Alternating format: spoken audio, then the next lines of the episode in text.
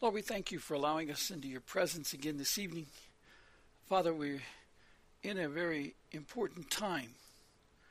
We are in the time, dear Lord, that we are in what they call the time of passage, the time between Passover and Pentecost. And Lord, we pray that the people of this day will begin to understand, dear Lord, what we've been talking about in the messages, the recent messages, regarding the comparison of the departure from Egypt when you birthed your nation to this time.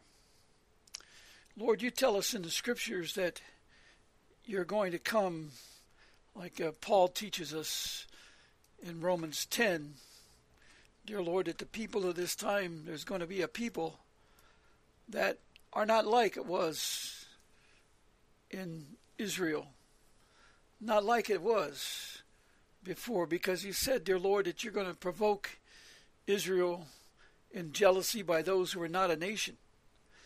And Lord, what you mean by that, dear God, is you said you would send the words to the Gentiles in Acts 28:28, and in Matthew 21:43-44, you said that you would take the kingdom away from Israel and give it to a nation, a people that are not of the Gentiles. They're of the Gentiles, as Paul says in Acts 28:28, because, dear Lord, they had failed to see this message. They failed to understand the greatness of what was occurring, what you were doing for them. And I would just like to cover some of the items of what you did during the time of passage from the time that they came out of Egypt until they got to Mount Sinai.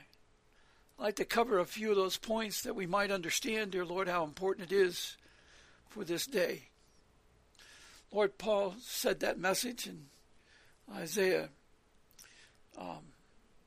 in Romans 10, but it was quoting, dear Lord, Deuteronomy 32:31, and that famous speech by Moses about these end times. And Lord, so you're pointing at this time, and you said, dear Lord, that you'd open your words to another nation because the people were too stiff-necked. But Lord, it's interesting that they were not, dear Lord, of a people. Dear Lord, in other words, you're going to be coming out of the nations. They're all going to be gathered together, and you're going to birth them into a kingdom. And Lord, then, dear Lord, people will say at this time, dear Lord, and you're going to show them, dear God, that they're going to be assisted by a foolish nation, or angered by a foolish nation, Israel, because the foolish nation is, the words were spoken to them, but they would not hear it. And dear Lord, they followed the leaders of the world, which you told them to come out from, but they would not receive you. And now you're king. I would like to point out that the events leading up to the Passover and the time of the 7 weeks between a time of leaving Egypt and coming to Mount Sinai. Dear Lord, at first, before that were the 10 plagues. And Lord, what that meant is, dear God, it's very similar. I like to point this out. It's very similar to Daniel 7:11-12, where you said, dear Lord, you're going to destroy the 50th kingdom, and you're going to take away their dominion for a season in time. Now, people do not understand, dear Lord, that your way of destroy is going to be the same as what you showed in the time of Egypt. In the time of Egypt, you called Moses, and you sent him. And Lord, it's very clear, it seems very clear, that the plagues that you sent upon Egypt were about the time of a season, the winter season. That during the winter season you called him and sent him. And he went back to Egypt, and because the plagues could have easily been done within 7 weeks. And, dear Lord, you even show us that the 7th plague was in the time of the we usually call the late February, or in the March, which is the time when the flowers are on, the barley and so on. Dear Lord, then the locust came and they destroyed those, or it was destroyed at that time by the hail and so forth, dear Lord. But Father, the interesting thing is that you said in the time And I've pointed out in the notes recently, dear Lord, in many of the messages, that in Daniel 7, 10 to 12, 11 to 12, you're talking about a season and a time where you're taking the dominion, the right of dominion, away from the beast kingdom, and you will destroy them, not immediately. You're going to show them the way so that you are glorified. Lord, you're going to glorify your name, to glorify your words. You're going to do it like unto Egypt, slightly different, but you don't change your ways. You're going to teach them a lesson. And Lord, you said, dear Lord, in the winter season for the people to come out. Now, the winter is interesting because just like the night is continued into the morning, according to Isaiah 21, 10 to 12, all those who are of wickedness are of the night and not of the day. And dear Lord, you told us that you are rising as a son of righteousness, as king. And we know that you left in the time of in the New Testament when you came to Jerusalem. That entire week before that, you were coming, and they were calling you king. They recognized you as king because you were going up to Jerusalem. They knew the Passover was near.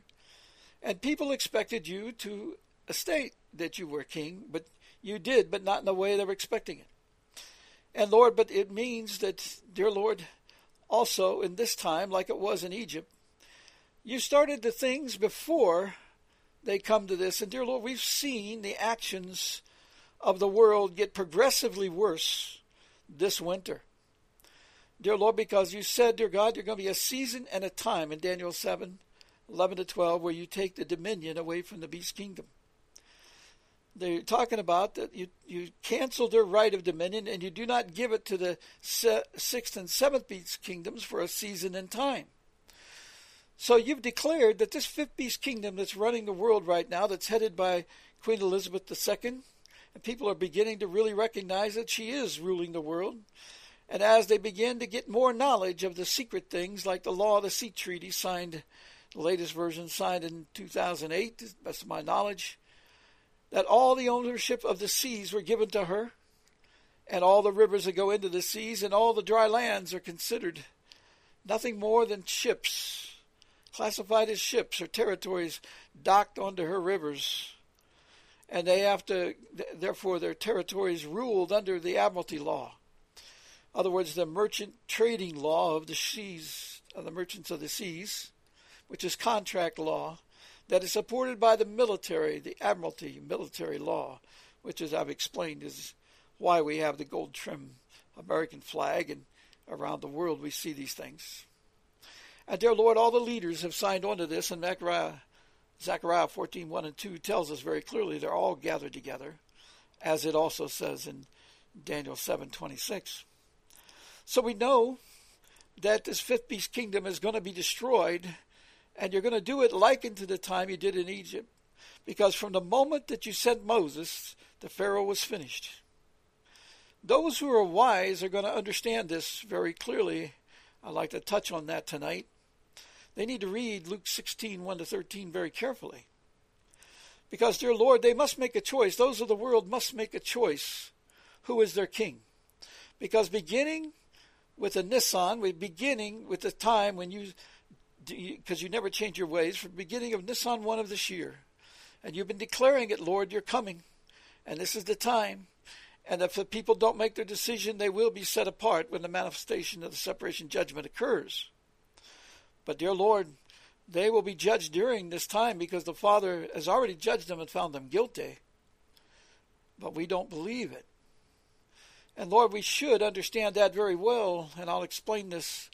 I hope I remember to explain it in this message, which is Joel 2, 12 to 20. You tell us there, dear Lord, that we have to be sanctified by your words. We have to weep and mourn and be sanctified by your words. And then we'll be able to enable the bridegroom to come after we've called a sacred assembly. We have to call the sacred assembly because, dear Lord, there's only one day a year that by scripture, by law, you make atonement for sins, and we're all sinning, and people don't realize that because of the idols and all of these things that we've let stand in our nation. And we're not prepared with your words when the time came, just like the people of Israel were not prepared in their day. Dear Lord, because of that, We must be sanctified by your words, as you said in Joel 2:12-20. That means we must be prepared. We must be forgiven at Yom Kippur, that we have the right. If we will hear your voice at Pentecost, dear Lord, when you calling out your words and telling the people to receive it in power.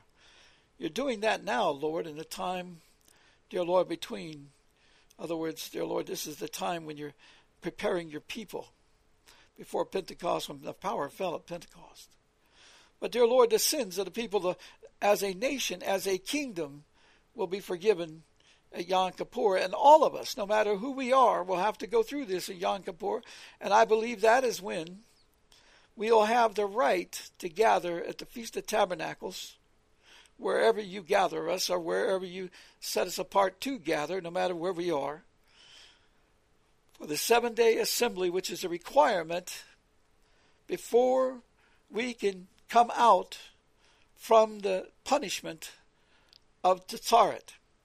You said when you gave Miriam to Tsaret, dear Lord, you told Moses and Aaron that if a father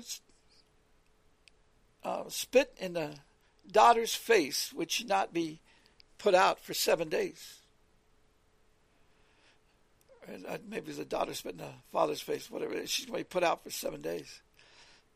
The 7 days being outside the camp. That's the point I'm trying to make. I'm not going to bother to look up the scripture right now on that, but it's in there in Leviticus. Well, it's actually in Exodus. When dealing with Miriam. But the thing about it is that she revolted and didn't follow the way of your law and so forth, and the guidance of what you were doing in the time of their testing. And dear Lord, we pray that they would understand that when they were set out for 7 days, it was because, and we should look at ourselves and look at the obelisk in our nation and the God standing like the Statue of Liberty and the Cirrus on the Mercantile Trade Exchange, and all over the world we have these pagan idols standing everywhere. And dear Lord, because we've allowed this, we spit in your face. And dear Lord, we pray that you will forgive us for that, and we know that you will if we will do exactly what you said in Joel 2:12-20. But before we can gather, we must first to be the fisherman that goes out and makes known your words and brings in your people and sanctify them. That's the work we must do, and that's not quick. People are thinking, dear Lord, that at the ascension we're going to go up in the rapture, and that doesn't actually agree with the scriptures. The ascension was very important for a time at this, and it may have something else, and I'll touch on that in another message, how it might relate to this day.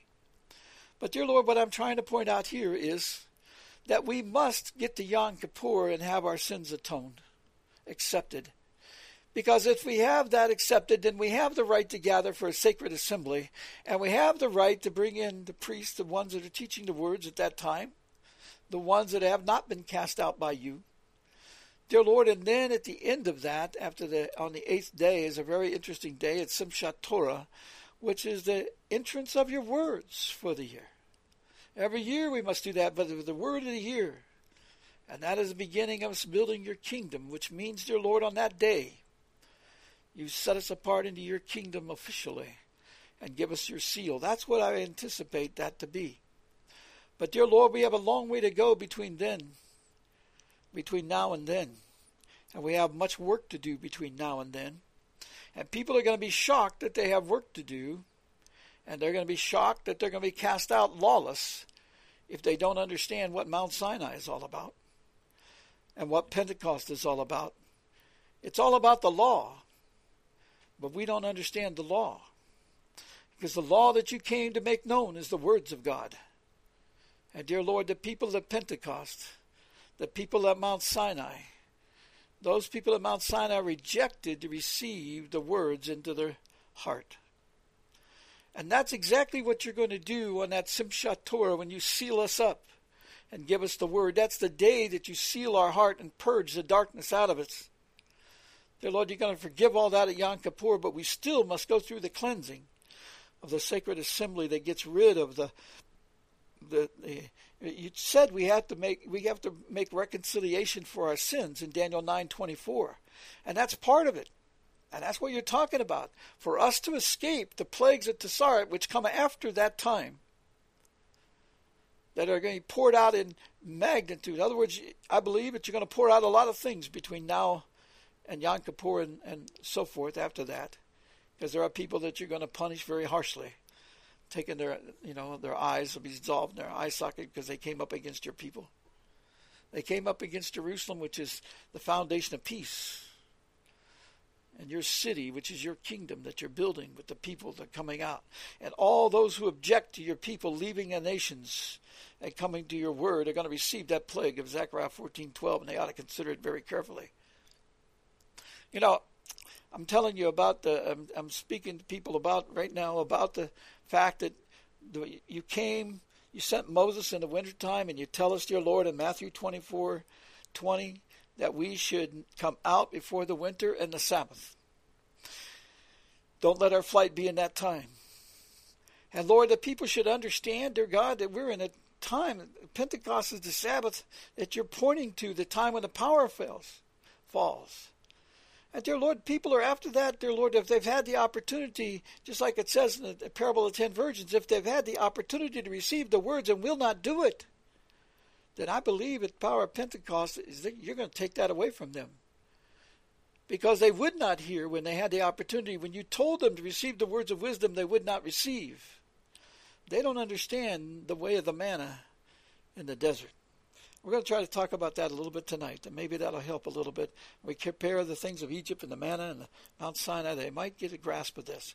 But right now I'm pointing out that Daniel 7, 10, 11 to 12, where it says that you're going to take away the dominion from them for a season and time.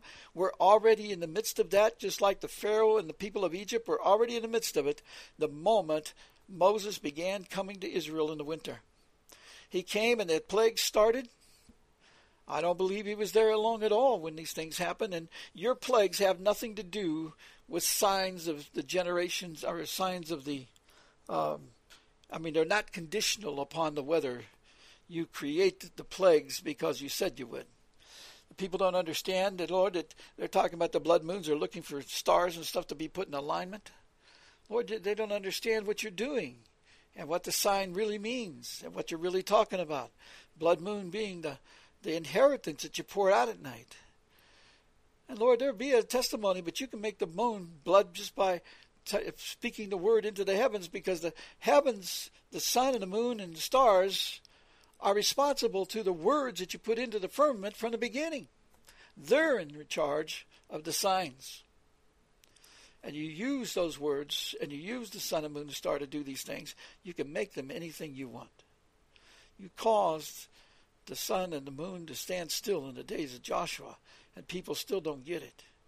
We're not dependent on the regular schedule of the stars and sun and so forth for your word to be fulfilled. In fact, you're going to make it known that this is your glory. You control those things, and they are blessings to us. You said, even, dear Lord, you're going to roll the stars up like a scroll. People don't understand what that means.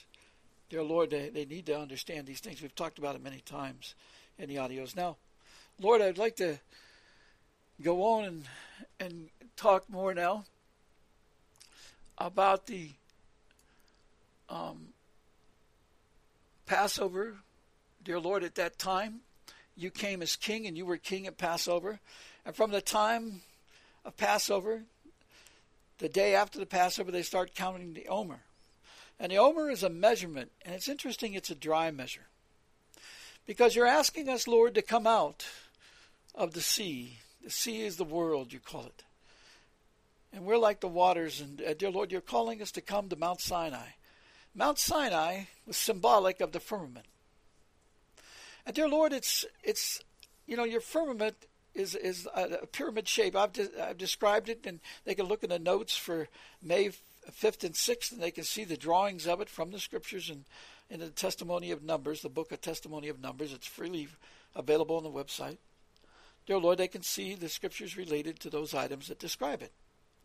And dear Lord, I pray that one thing they would understand clearly is that when you brought them out of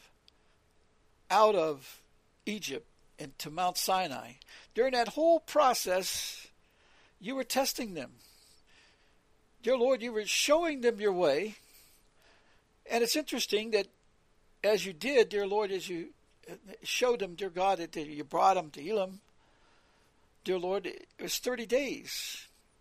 And 30 is the number, the preparation for ministry. So you were training them those 30 days about how you provided for them. You brought them out. You got rid of the Pharaoh and them in the Red Sea. And you provided them. You told them to make the bread. You told them how to do their house so that when they came out of their house, they were birthing into a nation just like birthing out of the womb. Dear Lord, of a new nation born and coming out. But, dear Lord, you were also birthing them out of captivity, out of punishment, out of being a low-class people. And you brought them out. And, dear Lord, we'll cover some of these things in the notes that go with this audio. I have in there the scriptures relating to how the people of Egypt began to mock the people of Israel when they wanted to get out and so forth. But one of the things that's very interesting about coming out and going to Mount Sinai, we'll talk about, is the bricks. When you brought them out, they were making bricks, and when Moses began the issue of telling the Pharaoh they were to come out, he doubled their quantity of bricks they had to make. And he got more angry, and he ordered the people to beat those that wouldn't produce the amount of bricks. In other words, the people started getting punished, and he also made them get their own straw to make the bricks with. So, Lord, what he did is he's saying, if these people have the time to take, to go out 3 days, it was like the Pharaoh is like the world system today.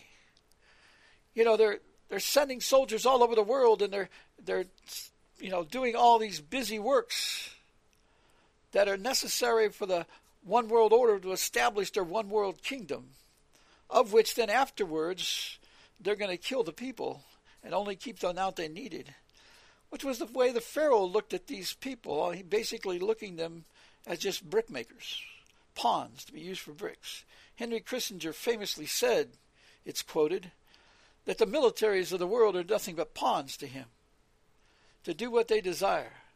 And you can tell around the world they don't care about the citizens either, because it's really clear, everybody's seeing the United States put in place ISIS. It's really not the United States. It's the secret army, the secret Crown Trust operation out of Washington, D.C. that controls all the militaries of the world and unites them all and coordinates it all, even the training of the terrorists and so forth, even the building of the weapons, and even taking technology and giving it to nations that don't have technology so they can do the evil things like North Korea. Does anyone really believe they have the money to develop the technology or the skills to do the things that they're claiming they're doing without that stuff coming from someplace else?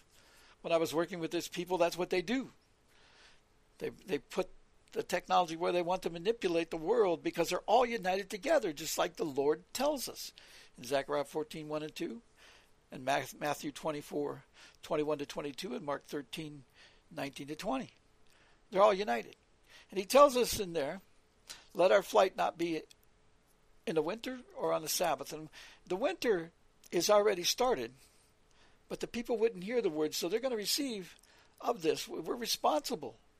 That's why we're going to have this sacred assembly to pay the price. That's a cleansing process of Tessaret, so that we can be freed from that, because that is a punishment that comes from God for rebelliousness of sin. And we are all rebellious by living in a nation, participating in all this. And most of us work every day destroying others. We may not know it. If we work for the FDA, if we work for the DHS, if we work for the IRS, all these agencies are working to support the evil words of the evil leadership of the world that God has declared he's going to destroy. And he's the king.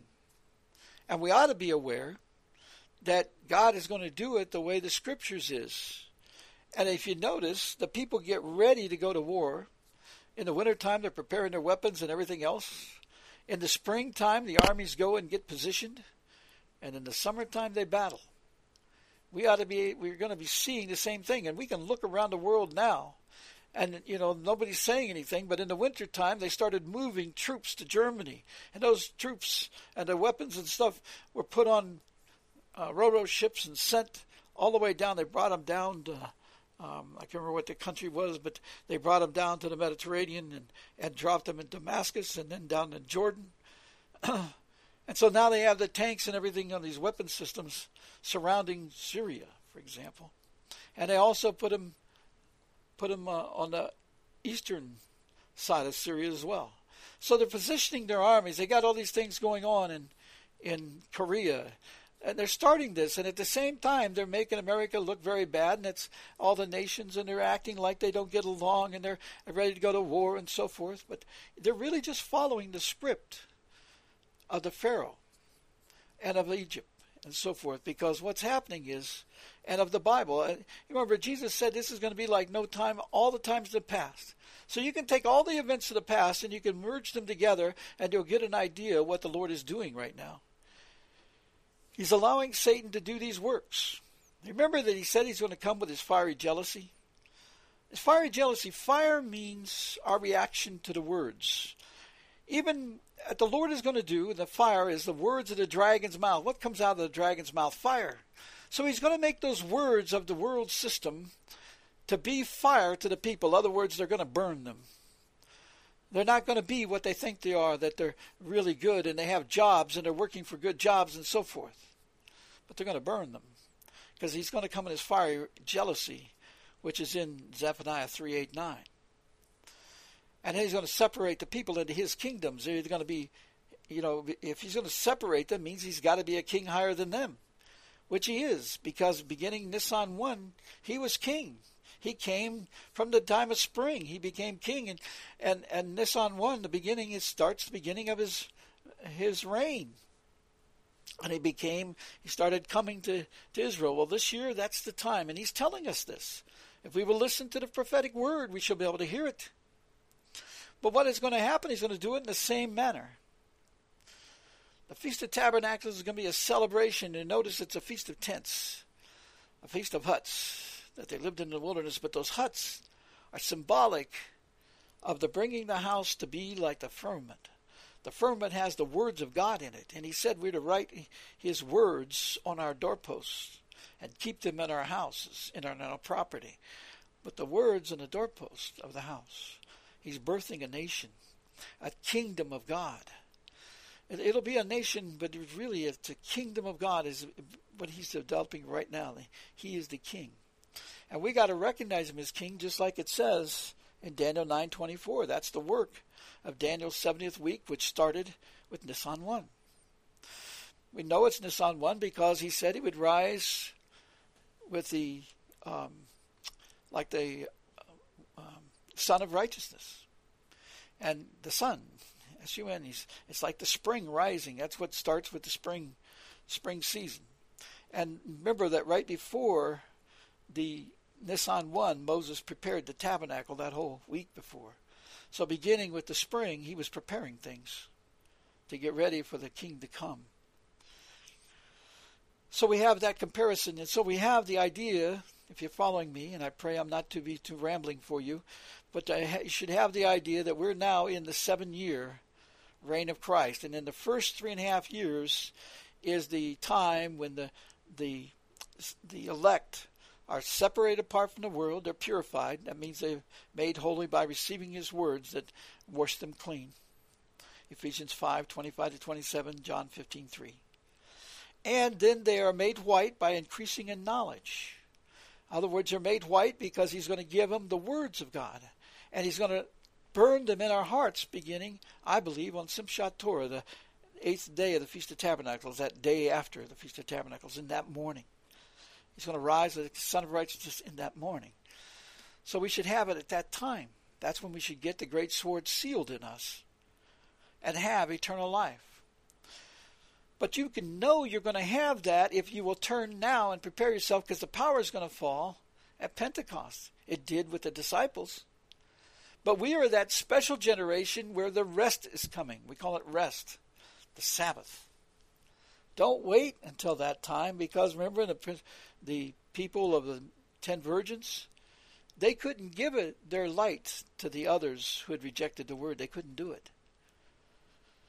And they had to go pay the price of going out into the punishments of the plagues. And then after that, they received those plagues and learn, because God's going to punish them like he did the people out in the wilderness. Slightly different, but he's going to punish them. He says in Revelation 18:1 to 4, it's going to be a time of about a half an hour. Half an hour is 21 months. The first 21 months of the day of the Lord. And we're in that time right now. Part of that clock, I believe, is running. So we have this time from Passover when the Lord, when he died for our, to give us the words, and then we have the rite of passage. This is that time of passage. It's the time when there was 30 days. After 30 days at Elam, the Lord, the people grumbled and complained. And one interesting complaint that they gave, let me read it to you here. It's kind of interesting because what they were complaining about was, they said this. The children of Israel said to them, well, here's, let me read verses 16:1 to 4. It says, 1 to 3. It says, and they journeyed from Elam, and all the congregation of the children of Israel came to the wilderness of Sin, which is between Elam and Sinai, on the 15th day, that means the 30th day of the second month, that's 30 days into their journey, after they departed from the land of Egypt. Then the whole congregation of the children of Israel complained against Moses and Aaron in the wilderness. And the children of Israel said to them, oh, that we had died by the hand of the Lord in the land of Egypt, when we sat by the pots of meat, and when we ate bread for the full, for you have brought us out of this wilderness to kill this whole assembly with hunger. See, they ran out of the food that they'd prepared, the matzah they call it, or the unleavened bread and whatever else they'd brought along. They ran out of all that. And so they complaining to Moses. And I listened to a rabbi the other day. It was very interesting, talking about this subject, and he says in there that these people, if you think about it, they were under the Pharaoh. And the interesting thing that they're saying right here is that they ate their bread to the full in Egypt. In other words, the Pharaoh was really smart. He got angry when they said they wanted to be free to go travel 3 days and worship their God in the wilderness. And God knew that would tempt him, but what did he do? Because the Pharaoh's mind is these people are nothing but pawns. And the Lord wanted to show them this. They were nothing. Nothing like pawns. They're nothing but pawns. So he doubled their work so they would have no time to squabble. They wouldn't have time to gather together and complain. So he put this work upon them. And the people got mad and they sent emissaries to the Pharaoh to complain to him, telling him that, you know, you've sinned against our God by doing this work. And remember that when they didn't, if they couldn't make their quota, that those people, the Pharaoh ordered them to be beaten. And I'm going to tell you, you're about to see something like that happen in America in regard to the economy. But consider what the Pharaoh did really wisely. He gave them all the bread they wanted to their full. To their full. And it's really interesting. The bread today, we consider it in many ways in the world money. And the bread they give you to your full, they took us off the gold currency. And they put us on what is called a fiat currency. And they lie to everybody. They say that they're collecting taxes and the taxes are going to pay all these things, but that's not true. They actually issue platforms. And most generally, all the taxes that go out are not going, like the federal taxes and so forth, aren't going to the jobs that they say are going. They issued more currency to that. They keep issuing and issuing. They lie to everybody about the amount of currency they add. They issue it from London, the dollar numbers and so forth, but it ends up and controlled out of Edinburgh, Scotland, underground. And they keep track of all this, and they, you know, like you'll have the Bank of England, you'll have, let's say, Merrill Lynch and so forth, but if you notice, they have a Merrill Lynch in Monte Carlo. It has nothing to do with the other ones. And then you have another one in London. And if you follow what they're doing there, those are separate banks, same name. And so they control the prophets. They can move the prophets around so the prophets don't go into the banks. So they cheat on how they're doing this, and nobody can follow how they issue the currency, but they're issuing fiat currency. They just, every time you go in a loan, they issue you new currency. It's not from the loans of the bank. They got away with all that. They issue it to your full. Whatever you desire, they're giving you, and they're putting everybody in debt. See, what they're doing is they want us to build all these things, and they want us to be not paying attention to the world. They don't want us to gather. They're making it difficult. They don't even want people to have prayer meetings in their home. They don't want you to do any of these things where you might gather together and learn the truth. They're trying to get you occupied. They give you all these concerts. They give you football games. They give you everything in sports. And they keep giving you money and money and money and raising money and money and money, increasing, you know, the payment for various things with this currency that's worthless, that they can bankrupt in a minute. And everything in the government, they've stolen the currency. The Federal Reserve back in the 1920s began shipping the gold off to their merchants out of our Fort Knox and other places. People say it's not there. They stole it all. They've gathered it. They've been collectors of gold just like the Lord said he'd be in Ecclesiastes 2:26. But it's not that much different than what the Pharaoh was doing. The Pharaoh was giving him the food because he wanted the energy to do his work. His work was he wanted to build these buildings. And notice he builds everything with bricks. They had started off building the pyramids with these gigantic stones in a wise way. But they found a way to use all these slaves that kept multiplying. And he had lots of slaves. But he didn't want to give them any time to gather. And he has to control them. What the Pharaoh is saying, I'm going to control this. We've already put in the fact that we kill their firstborn, or their children. If they have more than one, they controlled and killed them off, and they had, that was a big issue in Egypt, and we have that today. They're trying to destroy the people, but they're doing the same thing with the people. If you understand what the Pharaoh was doing, that bread was poison to the people. There was energy to do the work that he wanted them to do, but it kept them occupied to build the one world, his ideal one world system that he was building, conquering the world and using these slaves to provide everything that he wanted, and the luxuries and equipment and all these things that he was doing. And in one world order, the Queen Elizabeth II and Baron Rothschild, who controls the currency all over the world, the Crown Trust that owns all the nations, owns the seas, controls all the nations, because they control all the banks and they also finance all the militaries. That's what they got their start in, selling mercenary soldiers. Now they control all the armies of the world and all the treasuries of all the nations. Even the Vatican they control. And they control who's president. And they control the law system so that people can't understand the law. And they don't want people to gather together and stir these things up because, and that's why they're going to try to control the internet very quickly here. They don't want people to see what they're about to do. Because they're about to go to war, but before they go to war, they're going to stir up lots of trouble so they can justify going to war. But they've already put their machines in place. They've already done just like the time of the kings. Remember, the Lord is coming as king, and he's going to do it in biblical terms. They always went to war in the spring and summer. And you see all the armies being dispersed around the world getting ready. And you're going to see with the summer this is going to come. And you're going to see that it's probably right after Pentecost, because at Pentecost the power fell upon those that heard it, and the Spirit went. But if you rejected the words, and the people of today, the church is more likely to reject the message, just like the rabbis and of Egypt and the synagogues of Israel at the time of the apostles. And when they reject it, the devil is going to pour out 7 times greater. Please understand, at this time the Lord is coming 7 times greater than before. So the power that he lets out is nothing like it was at the time of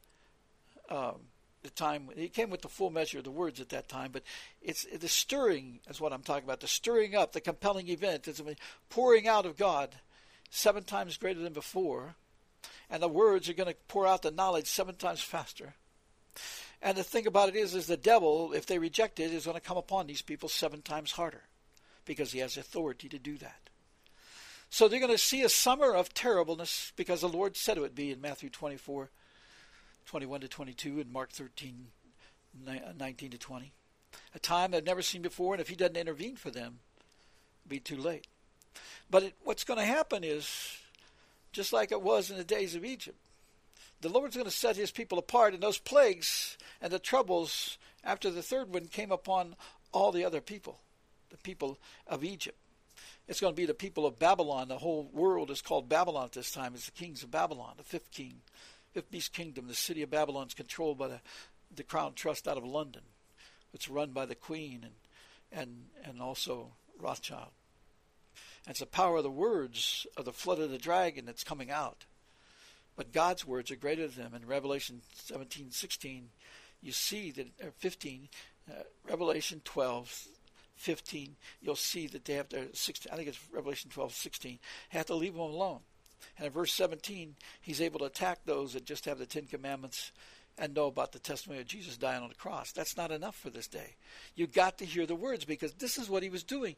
And when he came out of Egypt, he was showing them the way of his words. Remember, he took the tree and pushed it into the water, and it purified, made the water sweet. He was doing the way of the words and showing the people his power, showing them things that they could do. These people did this. He's trying to teach them. He was trying to mature them. And that's what 30 days is for, is the growth of ministry. And then after that, he gave them the manna. And here's the wording that the Lord gave for the pouring out of the manna. He says, "Then the Lord said to Moses, Behold, I will rain down bread from heaven for you, and the people shall go out and gather a certain quota every day, that I may test them, whether they will walk in my law or not." And you have to understand that we are going to be judged by his words at this time. And he says his words are truth. And his words, John 12:48 tells us we're going to be judged by his words. In Matthew 7:21-23, he tells the people that some were prophets, some were cast out demons, some were healers, and so forth. He tells them that you're lawless, depart from me. Lawless. What law?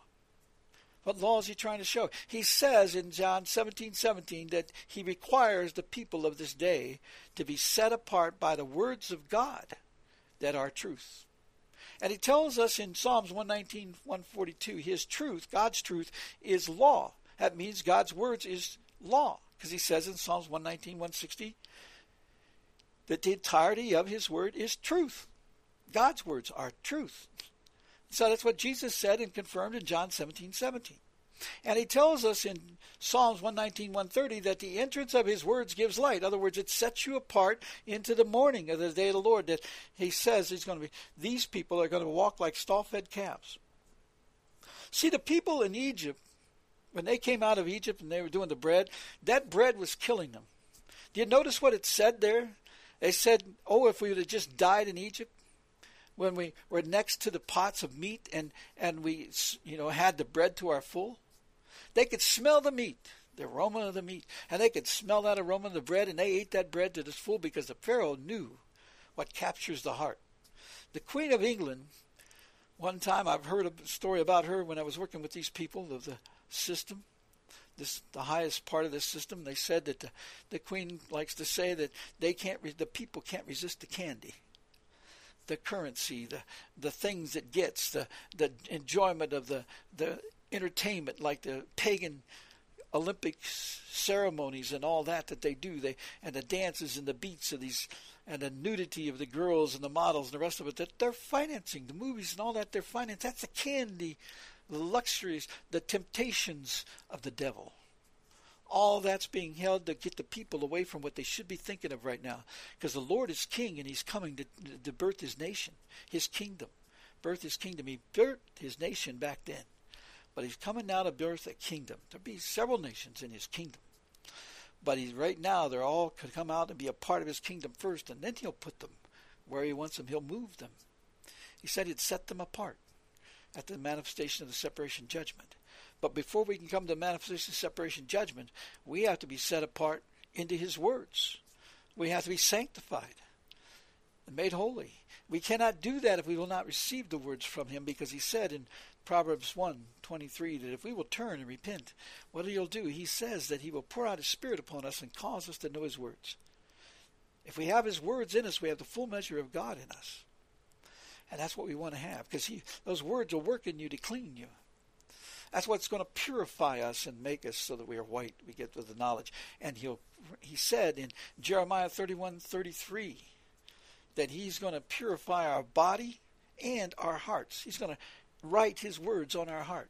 And when he purifies our body, he cleanses our body, he's cleansing every sickness. If you're crippled right now, if you have Alzheimer's, if you got diseases, as cancer and the rest of it, you need to study this message, and you need to understand the timing of God and when he's going to heal you. And God will never, if you plead to him to get a work that says, Lord, I will serve you until that time, he'll keep you. If you're zealous for that, if it's his purpose to use you for the kingdom, he'll bring you through this, like he says in John 5:24, if you will hear my voice, which is the words of God that he speaks, and if you'll believe in the promise of God the Father, he says that he will, you'll have eternal life, and you'll pass through these judgments. And when you pass through these judgments, you're going to come to that day of the sealing of his word, when he's going to cleanse you. And he's going to cleanse your body, Jeremiah 31:33, and your heart. He's going to write his words on your heart. He's going to make it white. He's going to get rid of all the thoughts of darkness, all the desires of the luxuries of the world. You're going to get rid of that so you can focus, because we have a work to do. After we get sealed like that, we must do the work. Isaiah 11:9 and Habakkuk 2:14, of making known the knowledge of the glory of the Lord to cover the earth like the waters cover the sea. And we are of the waters if we're set apart by his words, because the waters were of the beginning. We are of the beginning. Remember what he says in Isaiah 1:26, he's going to establish judges as it was from the beginning. In the beginning they were righteous. Judges were righteous. They had the words of God. He started them off that way. Look at Moses, Joshua, and Othniel. That's what we need to remember. We need to understand that the Lord wants us to be cleansed. The Lord wants to do this for us, and he's given the manna as the bread. Now consider that this manna did something special. There's a lot of things special, and I'm not going to, in the writing, the notes that I have with this, you're going to see that in there, the Lord, when he gave him the manna, he told him to go, collect a quota every day. On the sixth day, they would collect double the amount, but they'd have a day of rest. And remember, they didn't have a day of rest in Egypt. They were slaves 7 days a week, and they had doubled their work, so they had no time at all. And every day, they were doing that. And if they didn't get the quota they need, they were beaten. And you can imagine that if they beaten each other, if they were getting beaten and they didn't have their quota, that they might have went and tried to steal the quota from others who did have it. You can imagine it was breaking down the society very quickly. And we're going to see that this summer. The Lord says this. People are going to cry out, oh, the Lord is here, the Lord is there, come there. Why are they doing that? Because they're in trouble. They're going to get the plagues, and they don't understand they're going to get the plagues upon them. That's part of that. But right now, the people are going to be like this, because he tells you in Ezekiel 38, they're going to turn on each other. And they're going to go house to house, and your enemies are going to be in your house. Why is that? Because the world economy, I've told you, I've sat in meetings with the people of this dark side, of the top side of this dark side. And they said to me that they're going to bankrupt the nation. They're going to take away its sovereignty. But if you understand what bankrupt the nation means, and if you hear the rumblings in Congress, what they've set up this scenario where by September they got to come up with a whole new economy. And they're talking about doing things like reducing the Social Security benefits and reducing the other kind of benefits, some by 50%, and they're talking about Social Security by 20%. Can you imagine what it does when these people are living paycheck to paycheck, and they got loans and credits, and all of a sudden they have 20% that they got to pay, that they don't have to pay the bills. And then they have 50% that they don't have, because they got rid of the abilities. They can't even be, like hospitalization and college tuitions and the rest of it. They can't go back to school. But you have to remember something. These people that are doing this, and those people that are going to carry out these things, like the FBI, the policemen, the bankers, and the creditors and these kind of things, all these people that do it. And remember that most of the debt that the banks, when you take a loan from the bank, they don't keep that debt. They sell your debt on to a foreigner. That's a plan of the Crown Trust, to put it in people that have no loyalty to America, so they can have the excuse of put those people in prison and debtors camps. That's what they're going to do. They're going to crash this economy and do this kind of thing. You're going to see this happen, because it's a promise that they made. And they said this is a religious war, because they're going to bring out forth their Noahide covenant that they've stated. They've already made it a law that you don't know about, that this is the law of the land. They said this is the law that the nation was founded on back from the beginning. The Noahide law. That's a Noahide morality laws. They're man-made. They're not of God. No, the nation wasn't built on that. Not really. People don't build on that. The Bible it was built upon. It was the teaching document in the schools until they got rid of it in the I think it was about 1830 or 1840, they got rid of the Bible as a teaching document. Biggest crime they did in the world for education. But anyway, the point of it I'm trying to make on this is that if you read Luke 16, 1-13, you see a very interesting comparison. It says that the stewards realize that they're going to have a time where they're going to lose their job. See, God is coming as king. He tells you in Daniel 7, 11-12, he's going to destroy the fifth beast kingdom. In Revelation 18, 1-3, he tells you that Babylon is done. It's finished. It's already done from the moment the day of the Lord was opened in 2003. It was a certain event to occur. And now we're in the time where it's occurring. The destruction is occurring. This is what he's bringing them to. He's bringing them out to war so he can destroy them. And we read Ezekiel 38. He pours down the hailstones and the rest of it. He's going to destroy them. He's going to destroy the city of Babylon, Revelation 18, the fifth beast kingdom at this time. And in Isaiah 10-12, you see the same thing, or I think it's Isaiah 21, 6-12. You see in there that he's saying the same thing. Babylon has fallen. 5-12 or 6-12. He's telling you Babylon has fallen, and he's calling the people to come out. Return to him, because the morning and the night is coming, and that is already here now. The morning has risen, but it hasn't risen on his people yet.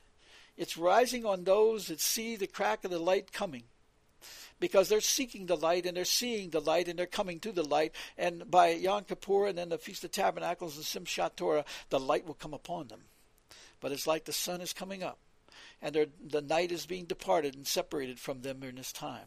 We're in that time of the morning where the light is coming. You see the Pharaoh, he was beginning in the night, he began having troubles with the wheels coming off his chariots and power coming off of that and so on. Well, that's what's been happening with the world, because the more they come out to go to war, the more destruction is going to come upon them. And they've been doing that for since the last 3.5 years until now. During that time of the night, the last part of the night of the day of the Lord. And now the morning's risen of the day of the Lord. And we're in the first 3.5 years of the morning. It started with in the spring or Nisan 1.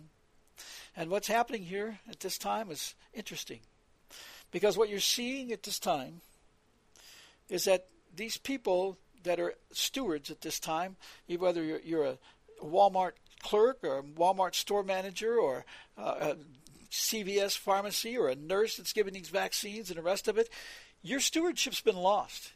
You're doing these works, but you're going to be destroyed. And you bankers that are controlling the currencies and have sold off these notes to the foreigners to set up the situation with the one world order so that they can do this to the people of the nations, you're guilty before God. You're guilty of that sin. And you've got to understand that your stewardship's going to be lost. So you need to read Luke 16, 1-13. You'll notice something. That steward comes and he says, I'm going to lose my job, and therefore he takes and reduces the one job 50%, the oil 50%. I can't remember which one's which, but you can read Luke 16, 1-13. It's in my notes that were coming out with this. And then it says also in there that another one had oil or whatever it was, and he owed 100, and he said, "Quick and take your note, paper and write 80. But see, that's exactly what the world system's going to do. They're even talking about this. You're hearing the rumors of this now in Congress and Senate, what they're going to have to do to solve this problem, because I'm telling you, they're going to create all kinds of troubles and wars and disasters so that they're going to do this. And the world system, the United Nations that is organized underneath, it's actually reporting to Washington and London. But they're working for Washington, D.C. It's all being coordinated there. That's a sovereign city belonging to the Crown Trust, not the Americans. And that city is run by the dark side, the secret people. And they run the DHS. They run the U.S. militaries. They run all the militaries of the world. They coordinate all this. They run the agencies. And all the agencies are doing evil. You know, it's no secret DHS has been busing people up from Nicaragua that were shipped over to Nicaragua from the Middle East and from Africa and brought up here for immigration things to destroy the country. They're doing this. They did it in the old days of England when they would, they would take their nobles and marry them in there and impregnate the woman and so forth so they'd have destruction in the seed. You know, when the devil does that, he's destroying the seed. He knows that he's causing problems in the long-term planning of this. It's not of God. It's of evil planning. And that's the Crown Trust. That's what they do. They're building their crown, not God's crown.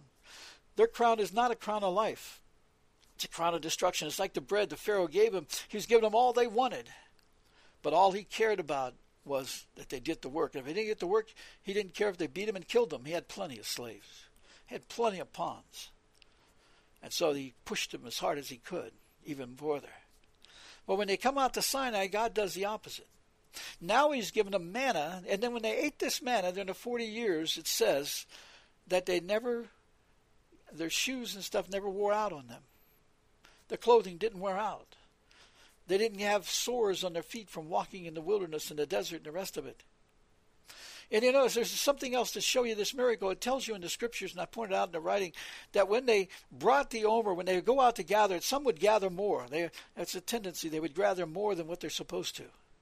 And some would gather less because ran out of time or whatever it was they had to do. They didn't get enough. And when they brought it back, the interesting thing was they were supposed to have one Omer, which is 1/10 of an ephah. They were supposed to have one Omer per person. And the interesting thing about it was when they poured it out, there was one Omer. In other words, it didn't matter if they collected more than an Omer. They still, when they poured it out, it was one Omer. If they had less and they poured it out, it was one Omer. It multiplied. See, God provided for them what they needed.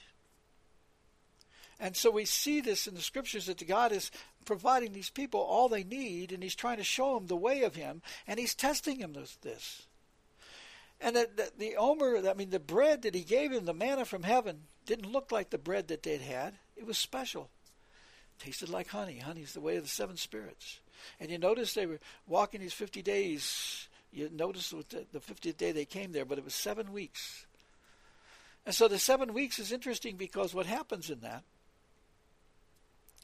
is that they're celebrating these times, and what God is showing them is the way of the seven spirits in what they were doing, because they collected double on the 6th day.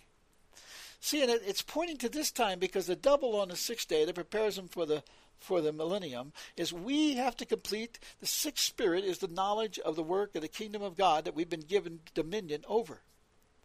And so we're supposed to get that at this time, and that's what he's trying to show us, to prepare for the millennial kingdom to come. We have a work to do to prepare for them, and we're to do that at this time. And interesting that God had him do the double bricks, and when they come to Mount Sinai, there's no bricks. You don't have to make bricks, because God has the firmament already made. The firmament is our hut, our tent. He showed them to live in the huts. They didn't have to build bricks, make bricks over there. When God brought them out, he brought them out as a king who everything he did for them was for them. It wasn't like in Egypt when they're building the bread and stuff, they're helping kill their own people, because surely they were making the bread, and they were making them to make the bread even more. They're doubling the work, even the bread makers, because it required more. But they ate to their full, and the people said, oh, that we died in Egypt. What they're saying is it was killing us in Egypt. What they were doing with the bread is they were killing us. You look around the world today, they've taken away all of the herbal medicines, all of the good stuff they've taken away from us. The milk that is good for us, they've taken away, and they just stir this up, and they create all these things. They're putting fetus cells and putting mercury in food. They've destroyed the food. The FDA was put together. I sat in a meeting and heard this testimony. And a guy that reported to the president was with me when he did this. And the guy from the science side of the FBI, the secret dark side, they worked with the brain. He had the right to know and the need to know. And he was warning us, don't eat the food that's not organic, because it's killing us. He said the FDA was formed in 1948 for the purpose of destroying us. And that's what it's doing. And all the people working for the FDA, you need to understand it. God, you need to read Luke 16:1-13, because your world system government is destroyed. God has declared it in Revelation 18:1-3 and in Isaiah 21. And he said in Revelation 20, he's going to drive them far away. What's he going to do? He's going to drive them out to be put into punishment. But you need to understand in John 9:4-5, the Lord warns that no one will work. So if you think you have a job, and you look at the steward in Luke 16:1-13, and he's more shrewd than the people of the church. When you look at this, he's going to tell you in there that he's going to help the people of the kingdom. Because at least if he does that, then God will allow him to stay with them, have a place to live. Even though he takes away their work and he doesn't have any work, they will let them stay in their house. If they stay in their house, they're going to hear the word of God and grow and become of the kingdom, just like the people of Egypt were brought into his people. That's what he's doing. He's setting up the people right now, his fishermen. This time of the passage was to prepare the people to receive the word at Mount Sinai, the message of the word. But the people of Egypt, the people of Israel that came out of Egypt, rejected what God gave them on the 50th day. When he brought them there to that time, and then when he came down upon them to make known the word, he wanted to write the words in their heart. He was speaking the words to them. Just like today, he's been, for 14 years, he's been speaking the prophetic word, telling them, get the words of wisdom you do not know, receive the knowledge of truth. And they didn't have any clue nor seek it out in the scriptures or with God, because he said if you would turn to him, he would pour out his spirit upon you, the spirit of truth, and cause you to know his words. The spirit of truth can't enter those who are of the world, and they will not agree that his words set them apart, which is exactly what, from the world, which is exactly what he said is a requirement in John 17:17. Paul tells you in 2 Corinthians 12:1-4 that he heard the words that are not lawful for man of the world to speak. See, if we're set apart as sons of God, we can speak those words. You have the right to speak it as a son of God, John 10:34-37. We need to understand this. See, the purpose of the manna was bearing witness. It was doing the way the words, it was living bread. That bread was doing good for them. It was healing them. It was, he said it would heal them. It kept them in all that time, their strength and so forth. But they wanted what they wanted. They wanted what they were used to in the world. They didn't want to set apart and trust God. And you notice if they did take some of the manna that they had and try to keep it till the next day, it turned into worms. It was uneatable. And if they tried to collect on the Sabbath day, they were in big trouble. There's no manna out there because they don't get the knowledge of the way of the words of God and what God was trying to do to teach them during that time. 7 times 7 weeks. 7 weeks is each week is pointing to the way of the seventh spirit, and 7 times is growing in the knowledge of the words so that they can be set apart in the Jubilee, all their sins forgiven them, and receive the word in them. We have to do that work between now and Pentecost, and we're pretty much out of it. But remember that in King Hezekiah's day, they delayed it 30 days. And in the days of Jonah, the Lord said the warning of Jonah to the people of Nineveh was 40 days. So maybe we have a little bit of time that we can set up 7 weeks to study and learn. But I think for those who had the words, Pentecost is coming, and you should be able to receive the word of God at that time to go forth and speak it in power, but not for your glory, not for your vengeance, but for the glory of the kingdom of God, for his purposes in this time. And remember, he's bringing these people forth to test them, just like he did the man at that time. The word that we're getting right now, this message that we're giving, the things that he's passing out right now is to test us. Will we hear him? Will we believe? Will we come forth and set ourselves apart? Will we accomplish overcoming this beast kingdom? He tells us we will if we will follow him. After Feast of Tabernacles, these people, I think before Feast of Tabernacles, because God's going to end the war before the time of the, at least by Rosh Hashanah, he's going to end the war. Because during that time, the people are set apart, and then the atonement is made.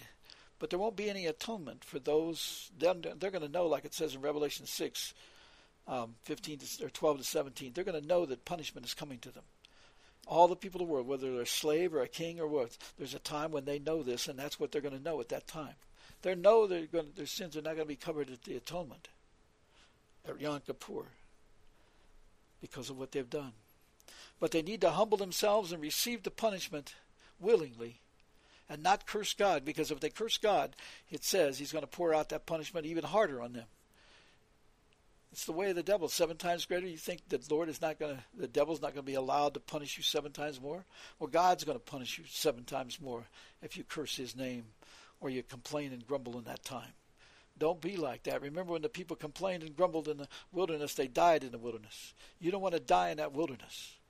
You want to be healed after the appointed 21, the time of about a half an hour. You want to be healed after that and brought out and have an opportunity to glorify God and get into the kingdom before it's too late. You want to do this. Please remember that there'll be 7 seasons left after the 21 months. That's enough time to be set apart into the kingdom of God and be put into the rapture if you will honor God at that time, if you do go into the punishment. But if you curse God and so forth, it's going to be very difficult to come forth. Maybe God will do that punishment to cause you to finally wake up. I don't know. But hopefully you will, and you'll turn if you do go into that punishment. Well, I'm going to stop tonight. I just wanted to get you a little bit of knowledge about these things of the relationships. And we got to look at this much more closely, the relationships between Egypt and now. There's a lot more to talk about, because it's very similar, and God tells us from Jeremiah 16 to 18, that what's going to happen now, he's sending out his fishermen. 14 to 18, he's talking about the days of Egypt. They won't even talk about it anymore. They're going to talk about this time right now we're in. Because we are in the same kind of thing. The same. God doesn't change his ways. It's going to be similar.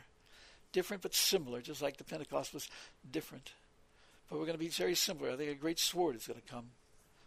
I don't know if they're going to get it at that time, at Pentecost or not. But the Lord said a great sword will come.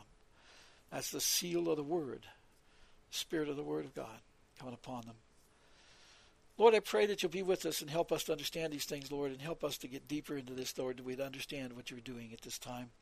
Lord, I pray that people realize that you are now king and we are responsible to do what it says in Daniel 9:24.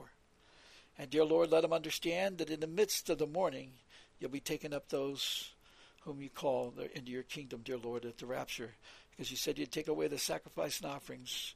Lord, that can only come when you take up your people. And Lord, that means we have basically 42 months and a little bit less than that now to get ready. And Lord, there's so much to do before we're ready for a rapture. And Lord, your word is moving. You've given them, dear Lord, from the time 14 years ago you made open the word and offered them the crown. But now, dear Lord, you're compelling them to receive your bow, which they can speak forth your words with, for their mouth is like a bow. And the arrow that Elisha used, shot an arrow, what to do, to mark the word, to mark the times. And dear Lord, also, if they will do that and use the words you said in John 5:24, that they will hear your voice and believe in the promises, they will have everlasting life, which is the crown of life. And dear Lord, they'll pass through these judgments, because you're going to have them finish the work you've given them to do. Lord, we pray that this time the people will not reject receiving the words and desiring to have you write the words in their heart instead of from man. Dear Lord, we're to gather together and stir up love and good works in this time. Because, dear Lord, you're going to give everybody the manna. And, dear Lord, when you showed the people the manna, it was enough for one person, dear Lord. Because, dear Lord, what you said is that in Egypt they ate to their full. They ate massive and volumes of bread to have energy to put it out. But Lord, you only need what is necessary that you give them.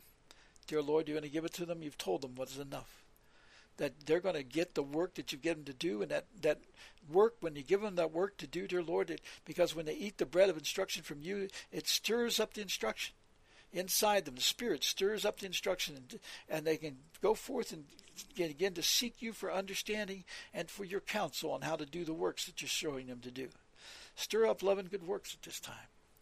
Lord, you said, dear God, we do not love you if we will not hear your words and keep them. And Lord, we pray that the people will at this time, because they think they love you, but they're not hearing your words. Many are not. And Lord, we pray they will at this time. And dear Lord, many people have mocked the idea that food has any meaning. They mocked their Lord at the table as alive. But yet the instruction was alive in that light reflected off that table into that bread. And dear Lord, that bread had the instruction that you have for your people. And Lord, that's what you're doing at that time of the manna. Every day you gave them the learning lesson for that day, dear Lord, and to multiply. And Lord, I pray that they will grow in knowledge again now, dear Lord, that they'll begin to believe and understand, dear Lord, that your word is true. And Lord, you're not going to give them great signs because you said you wouldn't. Because, Lord, you told them the only sign they're going to get is the message of the prophet Jonah. And, dear Lord, you're that prophet. Dear Lord, you said the words. You opened up. You gave the blood on the cross, dear Lord. And dear Lord, that blood paid the price to open the temple veil. We can come into the Holy of Holies before God and receive the knowledge of his words directly from him. Lord, we praise you. Dear Lord, we know that you'll pass that out to us, dear Lord, because you have the authority. And you take, dear Lord, the prayers of the saints before him. But, Lord, they won't be saints if they're not set apart. Dear Lord, we praise you because, dear Lord, during that 21 months we're to give you glory. That's why the prayer of the saints. Dear Lord, you're going to watch as we give glory to the kingdom at that time because you're going to fill us with instruction every day. Dear Lord, helping the people understand these times. Be silence from heaven, but the works that we're asking for, you're going to allow to be done. Dear Lord, because the works are already there. It's like a rolled up scroll. They're done. They're prepared beforehand. And dear Lord, we pray that the people understand all these things. Lord, help them. We ask it in Jesus' name. Amen.